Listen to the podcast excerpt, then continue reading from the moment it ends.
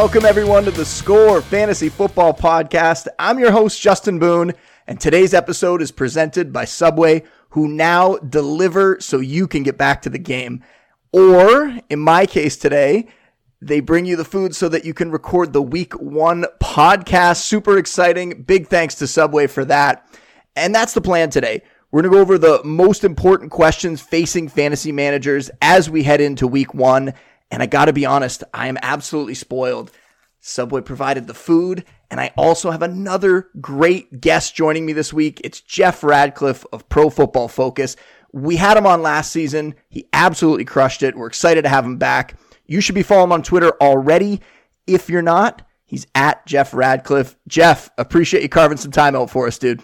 Yeah, absolutely. Hard to believe we're we're back around again, but football season is here. And the biggest news this week is where we have to start. It actually came down very early this morning after keeping fantasy owners in limbo pretty much the entire month of August here.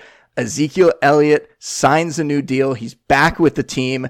For fantasy, we really don't need to debate the contract. Is it too much to pay a running back? All that sort of stuff, because that really doesn't matter. What fantasy managers need to know is how to approach Zeke in what's a pretty juicy week one matchup against the Giants. Now, reports came out after he signed that the plan is to give him 20 to 25 reps on Sunday, which, if we assume reps means snaps, and I think we have to, that's a pretty low number. It might make sense. It might be a smart thing to do, but I wouldn't be shocked if he gets out there, if he's in shape and there's no issues, he's feeling good a bigger workload is probably going to come for him this week. What's your take, Jeff, on Zeke for week one? Well, I hope he's in shape with all that time down there in Cabo, but honestly, even if it's 20 to 25 like reps, I love that they use the word reps. I know. If it's 20 to 25 snaps, let's put it that way, he could still touch the ball 18 times. Like Zeke could be out there for 23 snaps and legit get like 15 carries and three catches. Like I'm not worried about it.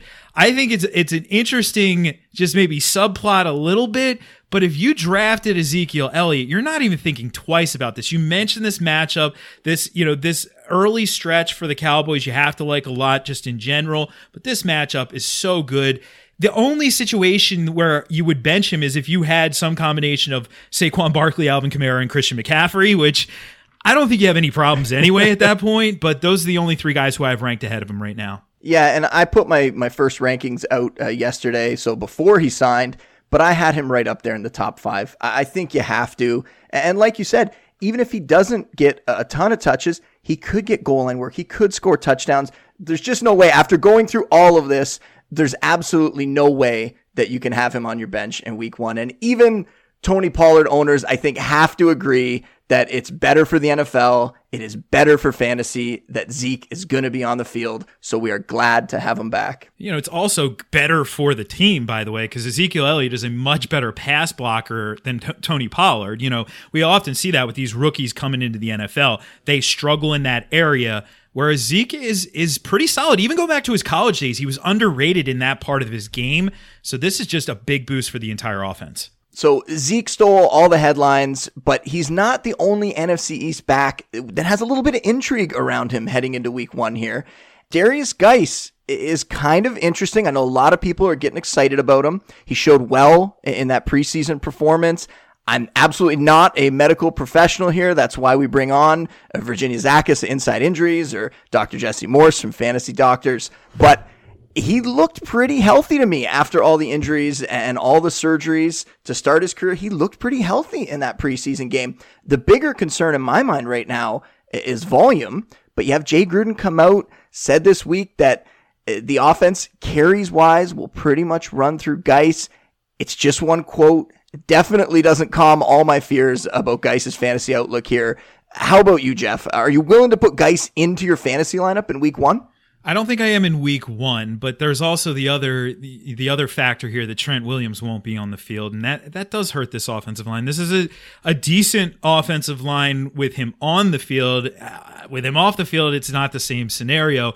And let's be clear, last year we saw Adrian Peterson at you know at his advanced age, which he's still several years younger than me, at his advanced age, put up that you know 250 carries, a quiet thousand plus yard season Guice has more burst, more explosion at this point in his career than what Peterson has at this point in his career. So if we can get that sort of volume out of Guice this season, I, this is a guy who people were literally running away from in fantasy drafts. He falls all the way in 12 team leagues to basically an ADP in the seventh round. And I think we're going to get to a point when we get in January, we're going to look back and we're going to say, how did we let that happen?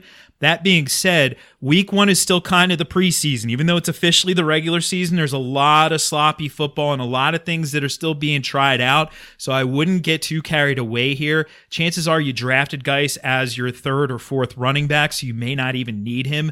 But I, I, I have him outside of the top 30 right now. I don't want to use him in week one.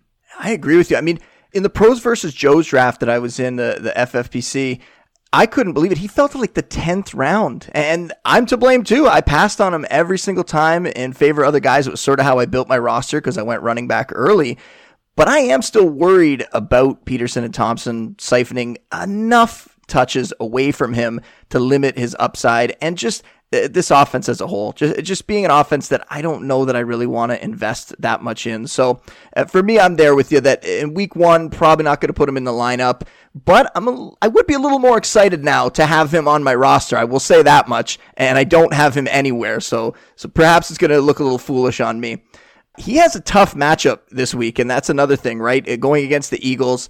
There's a few difficult matchups out there this week. Bumped a few players down in my rankings because of it. I know it's early, so we don't necessarily know exactly which matchups will be the hardest. It tends to take a couple weeks before we can figure that out for sure. But are there any matchups that have you fading stars in week one?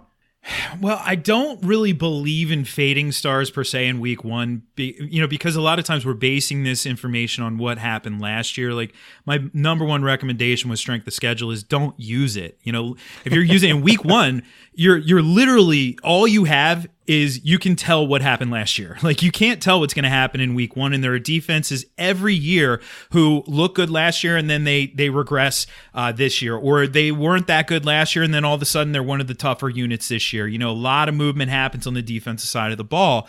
One thing I can say though, with some confidence is that the Bears defense is still going to be pretty darn good.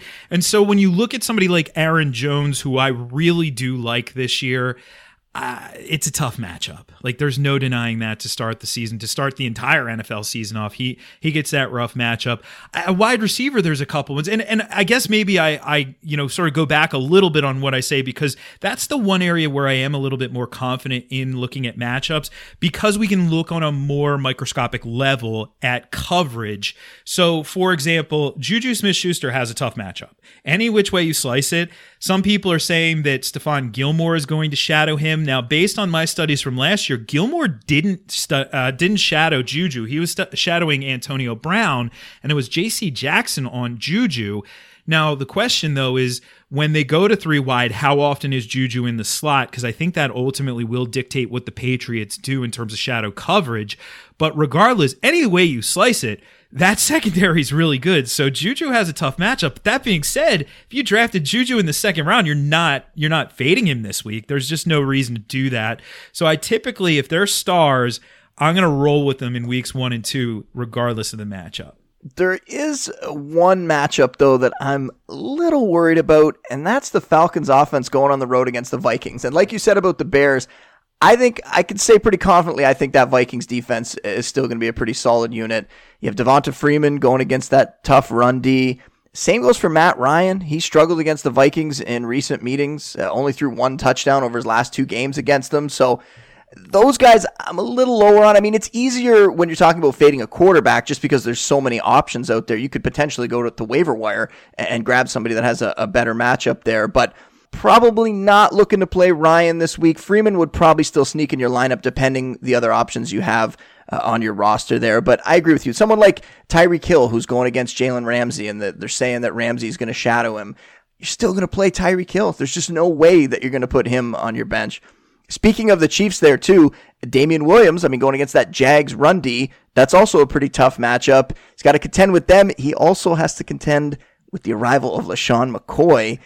And I'm still not sleeping on Darwin Thompson. I know that everyone's kind of jumping off the bandwagon. Well, now he's third in that backfield. He might be the best back in KC right now. That's still possible, even though he's third in the depth chart. And we've seen a bunch of other running backs, especially rookies, start the year third in the depth chart and quickly make their way up, whether it's Alvin Kamara or Nick Chubb.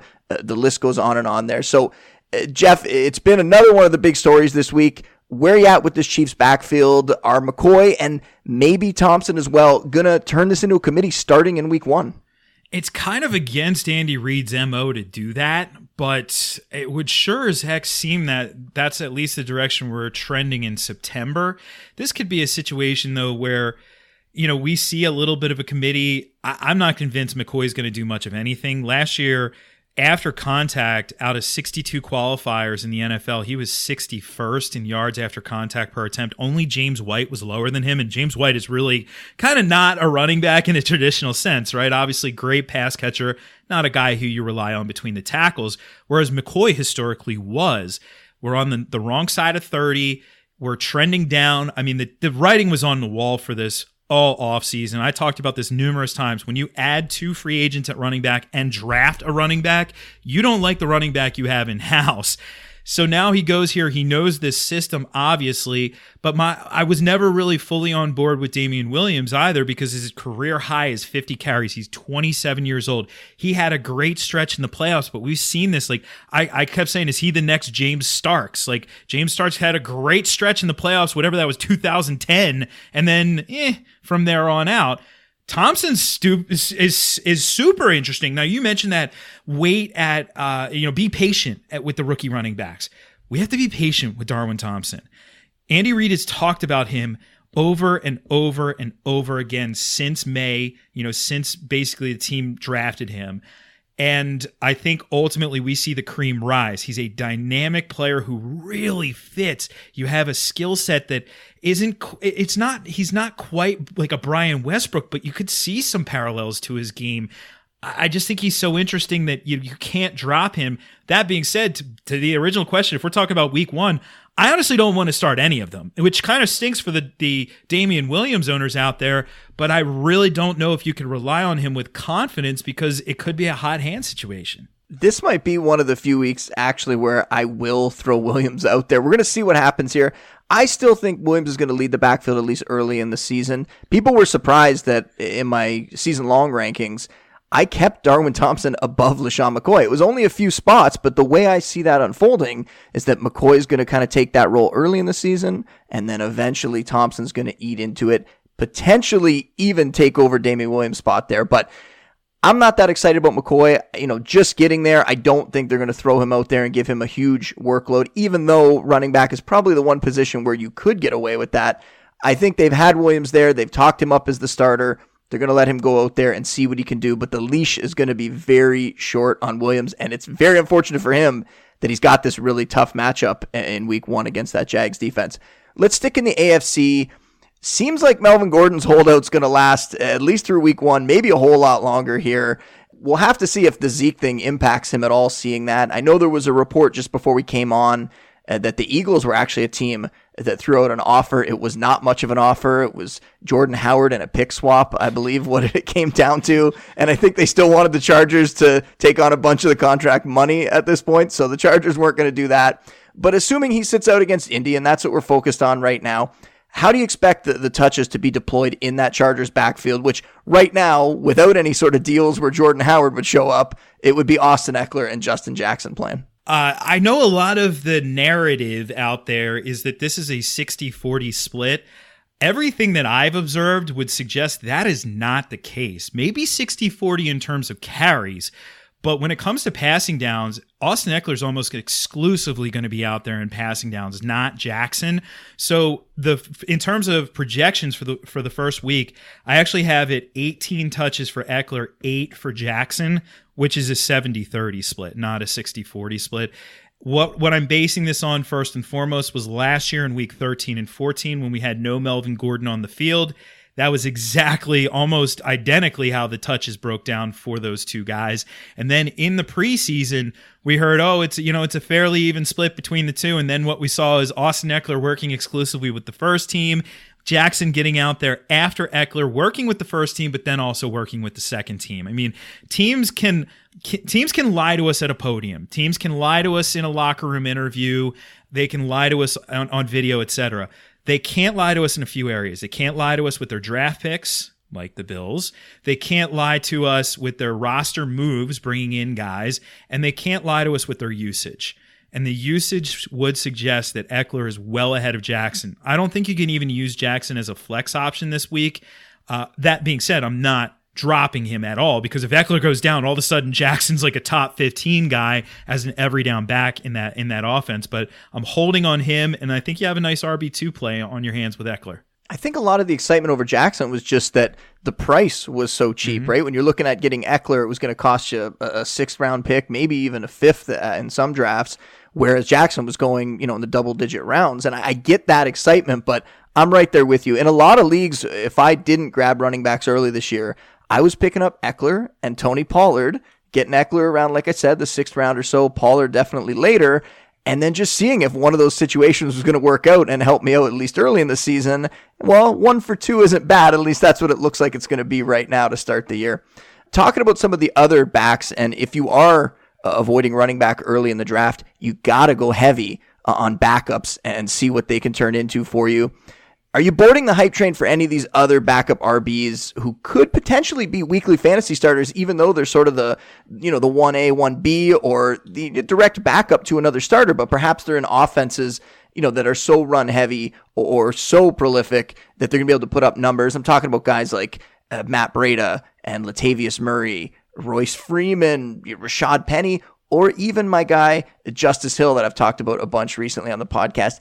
Any of those guys that you're excited about? Um, I don't know if I'm excited per se. I think there's exciting players in that group. Breida's an exciting player, but the thing about Breida is he's a smaller back who, anytime they've ever given him more than you know just a, a, a change of pace workload, he's broken down, right? So that's the, the the challenge there. I still would much rather have Tevin Coleman in that backfield.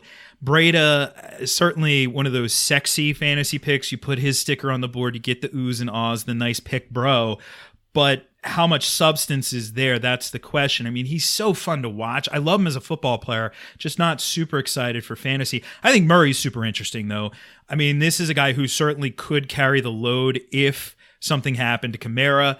And even then, he's still going to have independent value. I mean, Breida has that independent value as well, but Murray will have that weekly independent value. He's not Mark Ingram, but is he 90% of Mark Ingram? Maybe, you know, something like that in that offense.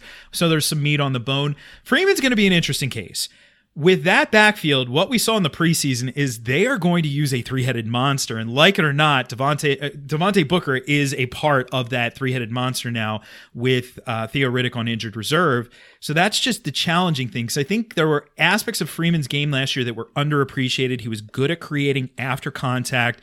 The problem he had is he faced a lot of stacked boxes as the early down runner. So you know Lindsay Lindsay didn't have that disadvantage on on as many of his carries. He was facing a lot of sub package defense, so he was able to you know take advantage of that. It's a tricky situation. Penny's a tricky situation because I would have loved to have had Penny break out. I'm such a Penny truther, but everything we saw in the preseason suggests this is Chris Carson's backfield. Now, again, Chris Carson goes down. This is the run heaviest offense in the NFL, or right there with Baltimore uh, all of a sudden Penny is super interesting. So you have Juice with him as that sort of premium handcuff. Uh, Justice Hill, I don't know. I mean, if Mark Ingram goes down, Gus Edwards is the the handcuff there. So Justice Hill, I think you may be relegated to that third down um, you know, role. He's a superstar athlete, you know, freak SPARQ score guy, but I don't know how that's going to translate to the NFL. And my fear for him is he, he's just that. And I don't, I, as much as I love players from a football standpoint, like the Chris Thompsons of the world, we've seen it with Chris Thompson or guys like that in the past. They can go out and they could be the number three running back for the week, or they could be the number 83 any week. Any week when guys are too reliant on passing productivity, it does not give him a high weekly floor. So it's a little, it's super volatile for fantasy. One thing I like about Hill is late last season when Gus Edwards was doing his thing there, Kenneth Dixon was also having some pretty good games, some usable fantasy weeks, scoring touchdowns, catching passes, just because of the volume there in, in that uh, rushing attack. So I do like Hill quite a bit, but I, we'll talk about him a little more later uh, near the end of the podcast. The other thing that I like that you mentioned there is looking at a guy like Gus Edwards, when you talk about all of the guys uh, that we talked about here, each situation is a pretty good rushing attack, whether it's because of volume or we think it's going to be successful, it's smart to look a little deeper down that depth chart. In dynasty leagues, you might want to go pick up guys like Raheem Mostert. If one of those backs goes down in San Francisco, guess what? He's going to have a whole bunch of value and he's going to be in there pretty often. Uh, Latavius Murray, Who's going to be behind him? Dwayne Washington. You know, you're going to want to look at maybe not so much in Denver because I definitely want nothing to do with Devontae Booker.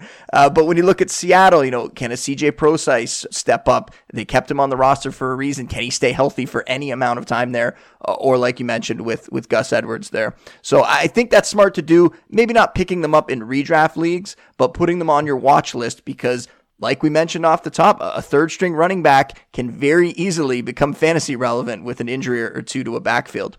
Another one is Duke Johnson in Houston. And the Texans have obviously been busy. It seems like they're kind of unlikely to trade for another back, I would assume, after getting Duke Johnson and Carlos Hyde as well. Personally, I don't think Hyde has much uh, left to offer here, but Duke is also far from a proven asset at this point. Do you have faith uh, that Duke can emerge as the starting back and really, I guess more importantly, as a valuable fantasy piece?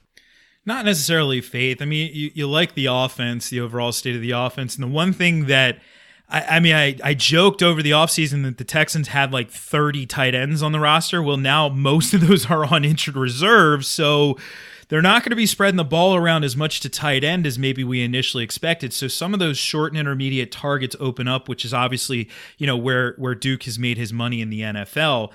But uh, the question is how many carries is he capable of handling?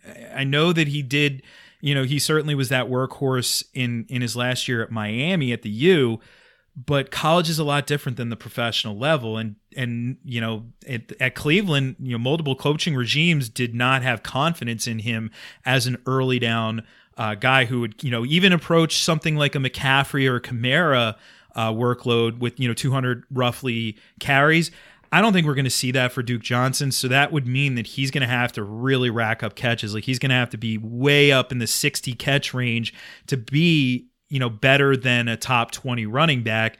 Right now, I think 20 to 30 is reasonable. I think there's, you know, the potential that he has some big games. Just like I was mentioning earlier, though, there could be some volatility if we don't get those week in, week out carries. And unfortunately, that could be Carlos Hyde. You know, what's interesting about Carlos Hyde is last season, for as lackluster as it was for him. I mean, this is a guy who was on, you know, multiple teams last year. He had 11 carries inside the five. Like, that's up there. That, that's tied for 15th in the league. That's the same amount as Ezekiel Elliott had last year.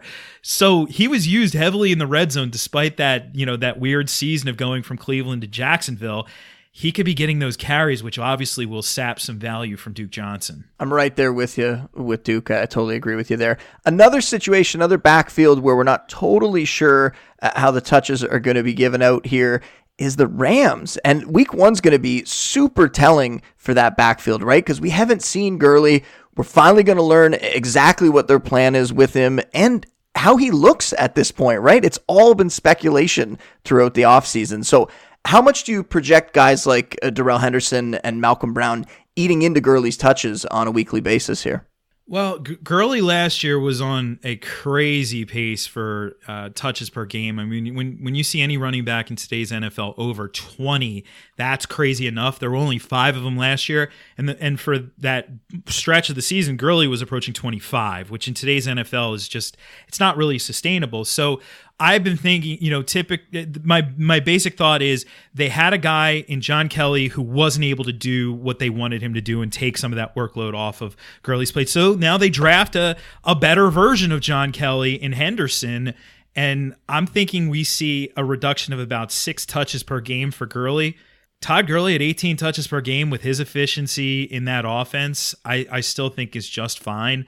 And I think that people were running in fear from you know you know from the way that everything ended last year but it was a bit of that recency bias. Like if you got bit by Todd Gurley and you had to see CJ Anderson rumbling for 167 yards and a score in week 16 last year you're going to stay away from him. That's that that not never again mentality not drafting him again right Uh, meanwhile, we select our narratives. You know, we mentioned Devonta Freeman earlier. Devonta Freeman played two games last year and he's 27 years old. So we select our narratives when they fit and then we go away from those narratives when they don't fit. I think Todd Gurley's going to be just fine, but I do think, yeah, it's about six fewer touches per game. Is it time to pour some out for John Kelly? I have him on a dynasty team, and every time I look to go drop him, I'm like, I just can't do it yet. Yeah, well, I'm I'm in the same boat with CJ Prosise and Kenneth Dixon. Even though Kenneth Dixon's not even on a roster right now, I'm like, I man, I can't quit you, Kenny Dixon. I finally dropped Prosise in the offseason oh. after he just kept having so many injuries, and then he pops back up at the yep. end of the preseason, and it's like, oh my god, did I make a mistake? I got to rush back out and get him. Uh, one other backfield that I want to talk about here. And we can really talk about this offense as a whole. I know we've kind of focused on running backs, but uh, this whole offense is kind of interesting. Uh, it's the Cardinals, and they've admitted that they were hiding their cards in the preseason. Absolutely no pun intended there, but throughout the preseason, they weren't showing what this offense is going to be. It wasn't a lot of, you know, four or five wide receiver sets, which I think is what's going to happen once the regular season starts for them in that Cliff Kingsbury offense. We had backup running back Chase Edmonds came out, had a really interesting quote where he was almost downright giddy uh, about the unveil that's going to happen in week one when they play the Lions at home. So Jeff, are you excited about the Cardinals offense and sticking with our unintentional theme today uh, about David Johnson too? Well, I think I'm even keel about them. I mean, I, I definitely want to see what happens. I think Kyler is just such an interesting player. I mean, I stood next to him uh, and I tower above him, and I'm not really a tall dude. I'm six foot two. I'm moderately tall, I guess, but I towered over him, and you really see that on the field. But it's 2019, so you don't need to be a six foot five uh, laser rocket arm quarterback in this era of football. He is an electric athlete and that could certainly help open things up for David Johnson. I'm just I just hope David Johnson gets a little bit more love. All the fantasy players out there who hated on him last year for finishing as the number 9 fantasy running back and number 11 on points per game uh, points per game basis. I mean, the hate went way too far. That's not a bust. It was a disappointment, but David Johnson didn't screw your team over like I don't know, Terrelle Pryor in 2017 when he was a third round pick in fantasy drafts. David Johnson, I, I I think you know we'll see him take a step back, but or step forward, but it it could be a little bit bumpy. I don't think that we just say okay, Cliff Kingsbury is the next genius of the NFL. Like let's not forget his time at Texas Tech was a little rocky as well. So I think it'll be bumps along the way. There's going to be explosive weeks, but there could also be some down weeks as well. And that offensive line, let's not forget, is still not very good. Well, like you talked about with with David Johnson and sort of that public perception, that's such a huge part of fantasy too, right? Just how everyone believes things are going, how everyone's perceiving things. I do an article in the off season. I do a series where I look at each position and the guys who could exceed expectations just based on where the public views them going. Some of them are guys who we expect to be good, but that the public just isn't on at all for whatever reason. And that's what leads us to our final question here. This is something that we did last year when we were previewing each week. Uh, which player or players, if you want to give multiple, do you think fantasy owners are overlooking heading into week one? Well, I, I think the the obvious answer to the question, I can give you a couple more, but the obvious answer to the question for me is Kirk Cousins. And I think this is where perception doesn't necessarily meet reality there I don't know what people were expecting last year if they were expecting 40 plus 40 plus passing touchdowns is ridiculously hard. Let's just put that out there right from the gate. but Kirk Cousins had his fourth straight 4000 yard passing season. He had his first 30 plus touchdown passing season. He has uh, two wide receivers who consensus are ranked essentially top 15 and really maybe even top 14 uh, you know uh, two guys up there why does our narrative or why does our story not match up right if you have two wide receivers who are that high if you have a running back who is widely regarded as top 11 top 10 why is the quarterback 20 why is the quarterback 21 or whatever people are ranking him? I think the people are going to be surprised by this. The overall offense and and certainly by Cousins. He was so he was free in fantasy drafts this year. And sure, it's not sexy, But honestly, quarterback in a one quarterback league, you don't need sexy to win your leagues. You need a guy who's not going to lose you weeks, not necessarily win you weeks at that position. And then I think the two wide receivers who stand out to me who are being widely overlooked are Allen Robinson and Alshon Jeffery. Allen Robinson's the number one wideout who last year was coming off a torn ACL. Okay, it was a disappointment, but it was a new system and a young quarterback who showed progress last year. He's still the number one wideout. I like him this year, and you were getting him as a wide receiver three. He certainly has wide receiver two potential. And Alshon Jeffery, I mean, even last year with a slightly down season, he was still top 25 in PPR despite missing time as well. And I, what gets me about some of these players, Sean, is uh, like Alshon. Oh, well, he drops you know all these passes. Okay, well in your you know minus five points per drop league, yeah, sure, Alshon stinks. Even though he only had five drops last year, by the way. Why do we care about drops? People used to do this with Mike Evans. Oh, he drops all these passes. I don't freaking care. He has five straight thousand yard seasons. Mike Evans is, you know, I mean, he had eight eight receiving touchdowns last year. He quietly went over fifteen hundred receiving yards.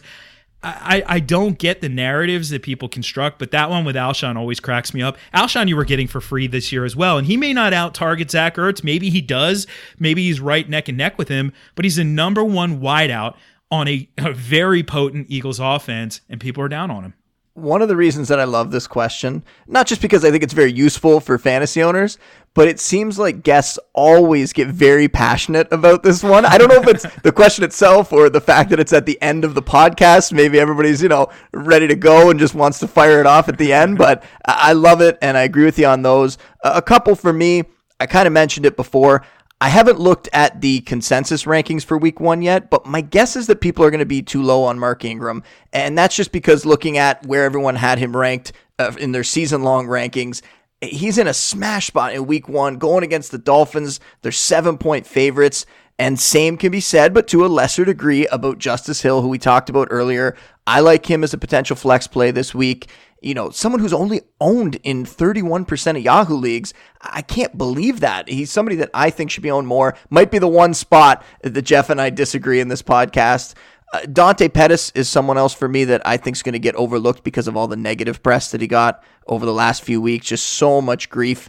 But the depth chart comes out. He's still the number one receiver there. Gets a really nice matchup with the Bucs this week projected to be a high scoring game. I'd fire Pettis up as a wide receiver three. And don't sleep on John Brown either. That Jets D is banged up. Uh, Josh Allen and Brown are going to test them deep, and I think that's going to work out in their favor. Some weeks this season, I think this is going to be one of them. The last guy I'll mention is Delanie Walker and he went so late in drafts. In almost every draft that I was in, uh, he was going as a tight end too. And I know he broke the ankle last year and it was a gruesome injury and he missed the season.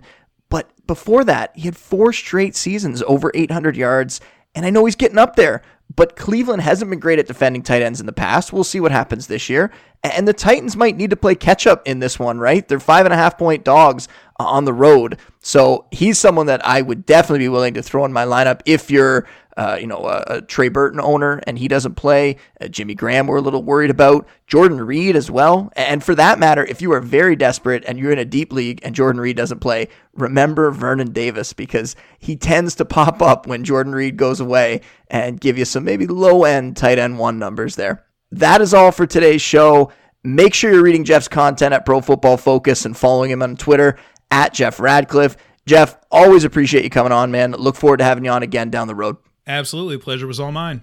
Remember, we are into the season now, so my weekly content has begun. You can find all of it on the Score app and by following me on Twitter at Justin Boone. You should also be subscribing to the alerts from the NFL Fantasy News section on the Score app. That helps you get my articles and rankings and everything sent right to your mobile device as soon as they are published. You should also be subscribed to the podcast on whatever podcast platform you're listening to us on. Big thanks to Jeff for joining us today. Big thanks to everybody out there for listening, and we will see you next time.